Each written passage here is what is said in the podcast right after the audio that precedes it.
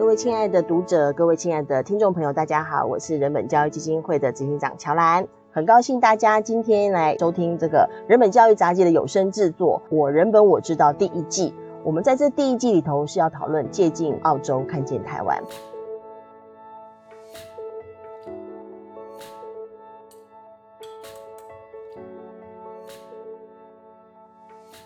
我们在上一次讨论这个文章，那个校园性侵事件揭开学校的不安全文化因素这一篇文章里面，在讨论就是为什么一个学校里头会发生这么多的性侵的事件，然后以及就是是哪些因素阻碍它的处理。跟我们共读的是人本教育基金会校安中心主任张平，今天张平也在现场。嗨，张平。嗨，你好，大家好。嗯。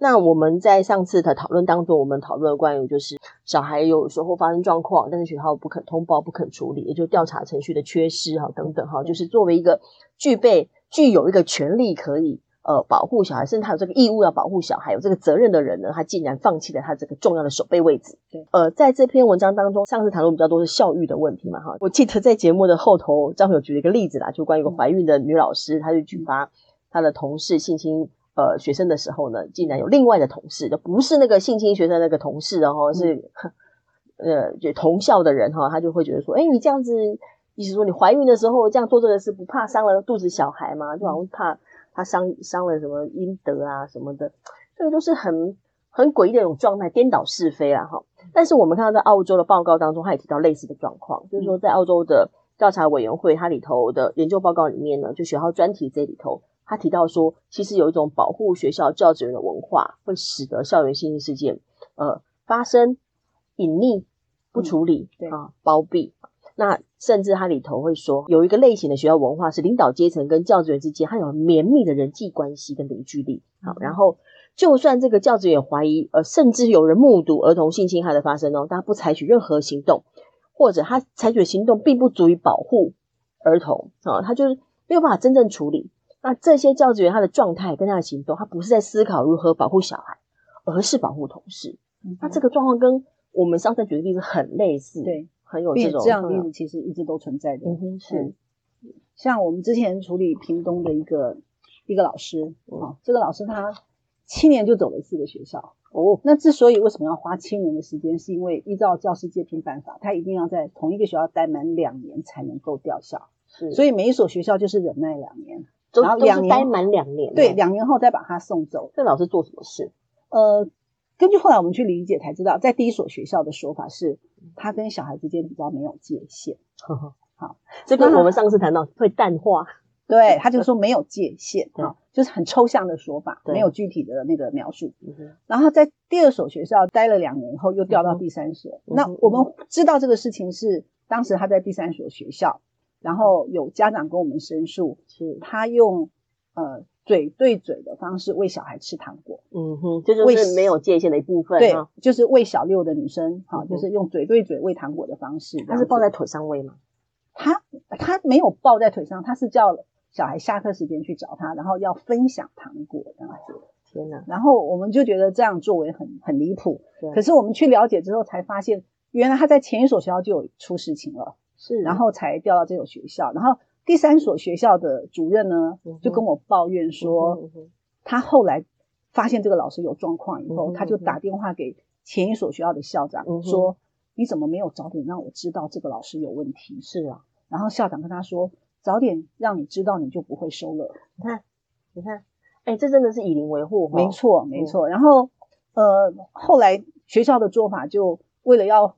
呃，防止事情严重是，所以他就不让学生去科任教室上课，嗯哼，然后就在原教室上课，是，然后至少学校还有另外一个导师会坐在后面。他等于就是说，他也不不他不通报，不直接处理，对，不处理，他就搞搞一个哦，增加戒备，然后对，叫大家自己要小心，对对对。可是问题是，还是很多小孩会很讨厌上他的课，是因为他会抱小孩，他会拥抱小孩，然后他会。呃，他那些没有界限的行为会让小孩很不舒服。那我真的不能理解，那那个负责在后头教室里面看着看着那个老师，他怎么看呢？没有任何作用啊。所以曾经有女生在上他的课的时候，会跑到最后一排坐，不坐前面，然后就不想跟他有接触。然后这个老师上课的时候就问说：“哎，你怎么跑到后面去坐了？”然后他们班上的男生就说：“你只要不要抱他，他就会回来坐。”你你说他问的那个就是那个加害老师，对，没有错。嗯、那后来跟那个学校的主任谈的时候呢，嗯、他就说，呃，因为这个老师呃来，他们发现有问题，哈，是就让他教中年级。可是我、想说不会，就比较不会对他下手吗？就他刚开始教高年级啦，啊、可是因为高年级的小孩会讨厌他，就让他教中年级。我的天、啊！可是他们又觉得中年 级的小孩不会反映这些事情，嗯、然后觉得被老师抱是一个荣誉。啊哈，嘿，然后他们又觉得好像不太对，觉得怪怪的。可是问题是，我就觉得很奇怪，那你就通报，你就调查，你就解聘这个老师不就得了吗？我我们整个师资养成过程当中，没有让人可以有有好好的有这种勇气跟思考力，可以做决定，对，来保护小孩啊。对，然后甚至呢，我还曾经去找那个教育局长谈这个事情，嗯，然后那个局长就说，呃，这个老师结婚很久都没有生小孩哈，所以他把女学生当自己的女儿疼。你我相我相信你心里面已经想说，那你把你女儿送去给他疼啊？你一定心里这样想，对，不对？不是，我不止心里这样想，我当场就 说，就当场就这样。如果今天是你的女儿，你的女儿要不要被他抱、被他亲、被他嘴对嘴喂糖吃？就是、我当场就问那个局长，然后他就不讲话了。对，可是呢，问题是他们还是不想解聘他，这到底怎么一回事？然后就让他请了一年的试亲假。对，嘿，请了试亲假，然后呃，一年后我们在追这个事情的时候，学校就说。嗯呃，老师没有回来呀，然后他去哪里我们也不知道啊。嗯哼。然后我们找了那个教师的那个借聘名单，又没有看到这个老师的名字，就想说天哪，他到底是去哪里了？哦后来真的觉得好紧，就觉得很奇怪。结果隔了一段时间，我们又再回头看借聘名单的时候，就觉得有点怪，因为大部分的老师借聘都是从偏远地区调到市区。是。可是竟然那那一年有一个从这所学校市区的明星学校调去恒春半岛的国小的一个老师，然后。虽然是同姓，可是不同名，嗯，所以我们就觉得很纳闷，有点诡异，嗯、所以我就打电话到这所学校，要找那个改过名的这位老师，嗯哼，然后他就接电话了，然后我就问他说：“你是不是某某某？”我就讲他原来的名字，嗯哼，他就说是。天哪，对，呃，这这一点我真的很佩服你，诶，真的太神了，诶，并且我觉得当初最离谱的是，我去第三所学校找校长谈这件事情的时候，嗯，嗯。校长还说他们也觉得这个老师哈。呃，怪怪的，可能有那个呃恋童哈啊！你们人本是不是去跟他老婆商量一下，叫他去看医生？我心里就想说，哎，你是校长，你是在干什么呀？是啊，对，搞什么啊？啊对啊，哇，那我还再让我再佩服一次好吗？就是我一直对于你，我当年就对于你竟然可以找到他改名，然后调那个学校，我已经觉得对非常佩服。对，我就觉得说他真的是就像候鸟南飞。七年走四个学校，一路从凤山、平北、屏东市，再调到恒春半岛。对，这实在是。但是他们这种体系里头，这种包庇文化，确实，刚刚张敏所举的这个例子的这个老师，不是唯一的案例啦。其实还很多，因为这这也，我觉得这个也蛮跟在澳洲的报告所提到里面的有种现象很有关联哦，就是说他们一直把只要是进到这个体系的人，嗯，进到这个教育体系的人，对，不管是怎哪个人怎样的人，都当成是我们的人。是我们的人马，对，我们是同一团人，对，我们的人不能掉任何一个，好像是命运共同体。对，我们的就好像那个 像黑手党里面，就算有个什么，他都要把它维护着，对一起？就他就是，就是我们，我们是一团，我们是同一团，我们我们是在同一条船上的，对，谁都不可以背叛谁，对，谁都不可以举发谁，对，谁都不可以因为这艘这艘船的一个最大利益来做任何的改变，就我们是同一团的，对，在这个状况之下。小孩、学生反倒成为他们，对，而不是跟他们同一团。对，也就是他会把我们摆在他们优先，嗯，却不是去考虑说，哎，拜托你们的存在，就是一些所谓的我们的存在是为了小孩。他们完全忘了，如果今天没有这些孩子，他们哪来饭吃？他们怎么会有这个工作机会？问题是他们完全无视于孩子的感受跟存在。是是，这还不止这刚刚你说的例子，还有其他很经典的例子。呃，对啊，之前我们处理那个南部某特教学校。就是有有导师利用午休的时候长期猥亵女学生，嗯、然后甚至被呃其他的同学用手机整个拍下来。嗯哼嗯然后事发之后呢，那个女学生甚至有一些自残的状况。嗯嗯嗯。最扯的是学校连过都没有记，就只有叫老师请假避风头。然后当我们知道这个事情以后，我们觉得非常非常的离谱。是刚好那一年我们曾经呃去别的学校。门口拉布条抗议他们不解聘老师，嗯哼嗯哼，所以我们就有同事打电话去给这个特教学校校长说：你们如果不解聘这个金工老师，我们就要去你们学校门口拉布条抗议了。是这个时候呢，这个学校教评会才解聘这个老师。嗯，可是问题是后来我们在推，早就可以解聘了。当然，可是如果没有这个外来压力，他们是不可能会动的。对，对那他们就是怕见光死这样子。嗯，那后来我们推那个呃教师法的狼师条款，在立法院开公听会的时候，嗯、那这个特教学校的校长也被邀请去发表意见。嗯哼，然后他就在那个公听会的场子里面，就直接说。呃，是女学生自己靠近老师的，然后好，好，这个台词他们是全部都共共同使用，对对对，就是常常就会听到这种帮老师脱罪的说法。我觉得这里头仍然有对受受害者的歧视问题，这个是可以再谈。没错，没错。然后呃，再来就是说，他甚至说这个老师上有高堂老母啊，啊下有小孩要抚养哈，那他现在被解聘了，嗯、是不是教育部可以帮忙辅导就业？那一场我在场。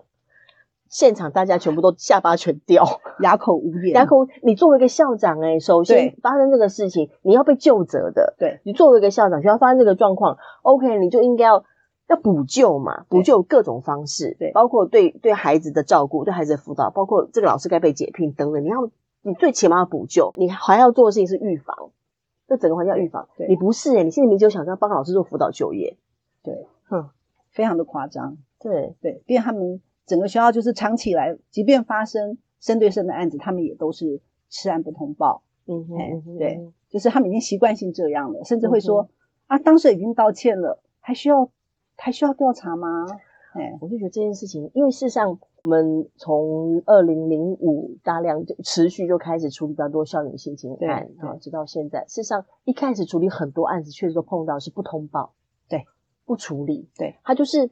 像像在这个报告当中，澳洲的报告也会提到哈，就是他们他们部分学校校长，他在这种保护的同事氛围之下，他尝试要找其他处理方式，哦，像刚刚所提到的，哎，叫他们结个婚呐，对，或者是用钱和解啦，用钱和解啦，老师就请假啦，哈，避风头，嗯，然后在他们的调查里头，或是澳洲的调查，它里面有提到说，那校长有些状况是校长会允许加害者在受到指控后静静离职。甚至给他推荐信，让他去其他学校。哎，都赶快呢？对，都赶快呢？对，就是这种奇妙的心态。哎，就是我说真的，他们心里面真的不会有任何一点难受吗？还是说，经过一种过程，他们麻痹自己？比如说，就如同你刚刚有提到，校长他可能说，就是那女生贴上来啦，嗯，是那个老师自己哎把持不住啦，嗯哦，是那个老师哎可能呃仙人跳啦等等各种，是因为这样他们。内在会麻痹那个感觉吗？我他们会说、那个，长期他们会觉得那个老师不够柳下惠，嘿，不够什么？不够柳下惠，不够柳下惠啊！也就是说，这种事情就是本来每个人都会遇到的挑战，这样。我这再讲下去，我们可能会讲不好听的话，真的是会这样。太多了，我们现在太多了，先打住一下哈。但是我我这边提一个小小的思考啦，就是说，我刚才讲到不通报的问题嘛，对，应该是好像是哪一年？之后才比较多，呃，就是我们处理花莲的这所国小，就是连续就是发生老师性侵四个学生的那个小六小孩去递纸条的那个案子，对，对，去为了救学妹才说出来的这个案子。呃，这个案子我们后来知道学校长期知情而不通报，而导致更多小孩受害的时候，我们就跟监察院澄清。是，那针对这个案子，监察院展开调查之后，觉得非常非常的严重，对，所以破天荒的，嗯，因为不通报而弹劾了。前任的前任跟现任校长以及主任三个人，三个人，对，嗯、那个这这个案子其实呃在校园里面引发非常大的恐慌，是。因为过去就算是我不通报我吃案，嗯，好，我第一个我不见得会被知道，嗯、那第二个即便我被查到了，最多我就是依照和少福利法开罚个三千块几千块，对，不痛不痒，对。对。可是现在我如果吃案不通报了，我有可能会被监察院弹劾。嗯，所以这个案件在校园引起很大的波澜，导致全国的校园性侵害通报量暴增。嗯嗯，它很明显，对，就是整个通报量往上冲。对，过尤其是性侵害的部分，过去的通报大部分都来自社福体系或医疗体系。对，可是因为这个事件之后，校园这个部分的通报量就就增加很快，好几倍。那这个增加也导致一些狼师的事件，好一些黑数浮上台面。嗯哼，所以我们在一百零一年开始啊，就是。呃，根据教育部的统计资料，一百零一年开始，几乎每年解聘五十个老师，因为狼师条款。对，哎，对，是每年解聘。对，而且那个时候我们其实也因为有搭配修法，没错，我们在二零零九年修了那个教师法的狼师条款，对，要求就是性侵学生的老师一律解聘，是。对，否则之前我们的经验就是，即便老师性侵学生查证属实了，嗯、学校还是不解聘，嗯，可能只是停聘个两年，他再回来教，或者是记个过而已，对对，所以我们不得不去修法来逼学校必须要解聘，是。其实到目前为止，我们从上一集到现在，我们所谈的都是事件发生的，嗯、然后我们对一些呃所谓的学校危险因素的分析讨论，以及就是到底如何在事后可以补救的更好哈，包括通报的问题、申诉的呃调查的问题，包括就是刚刚所提到就是呃那个老师要解聘呐，哈，我们正常透透过修法，嗯、这些事实上都是呃事件发生的补救，但所有的检检视跟检讨，我们都希望可以真正的有有更有意义的。是可以在校园当中，我们可以可以好好的降低这些会危害的因素，包括刚刚刚所在提的，它分成我们跟他们，对，然后把学校组织当优先，却没有把儿童当成是主体，嗯，然后包括就是说，如果说学校它对于儿童的或对于小孩的福祉或对于呃教育的这里头的思考不够清楚，不够有哲学的累积，不够有专业上面的坚持，他就很容易以效率优先，以保护。学校同事为优先，而这些都会关系到作为一个要照顾儿童的机构，该具备怎样的机构勇气，该具备怎样的能力，他能够成为一个是保护小孩的，甚至他是会主动去举发出会侵害小孩的人，对，而让这个体系当中不会允许伤害孩子的人藏匿在这个体系里面。没错，那我想这个是我们后续也会呃再继续讨论。那同时，事实上也是这一次。呃，澳洲的整个全国的性侵调查报告，它给我们一个蛮重要的一个讨论的方向哈，就是说，事实上所有的解释就是要为了一个目标，就是我们如何创造一个环境，尤其像学校这样环境，对，这个环境不应该允许会伤害儿童的人可以藏匿在这里。对，那最后有没有什么要补充的话？嗯，我我觉得就是这些隐匿的、隐匿跟知情不报的人哈，我觉得他们。必须意识到你的作为就是共犯结构的一环，是，他至少有第一步这个觉察，对，而不要当成你是无辜者，没错，嗯，OK，好，今天感谢张平一起来讨论这一篇文章，这个文章呢是在杂志的专栏里面，呃，专栏的名字叫做《万千视野照见儿童性侵》。那文章的名字是《校园性侵事件揭开学校的不安全文化因素》，在网络上也都会有这篇文章。那这段节目呢，我们希望透过对话，能够让各位呃，一方面也可以感觉到抓到这个文章的精要之外呢，我们也能够对照台湾的现况。那感谢大家呃陪我们到现在。接着呢，我们还会有后面的讨论，后面的关于这个我人本我知道的这个节目，大家要继续听哦。好，感谢，拜拜。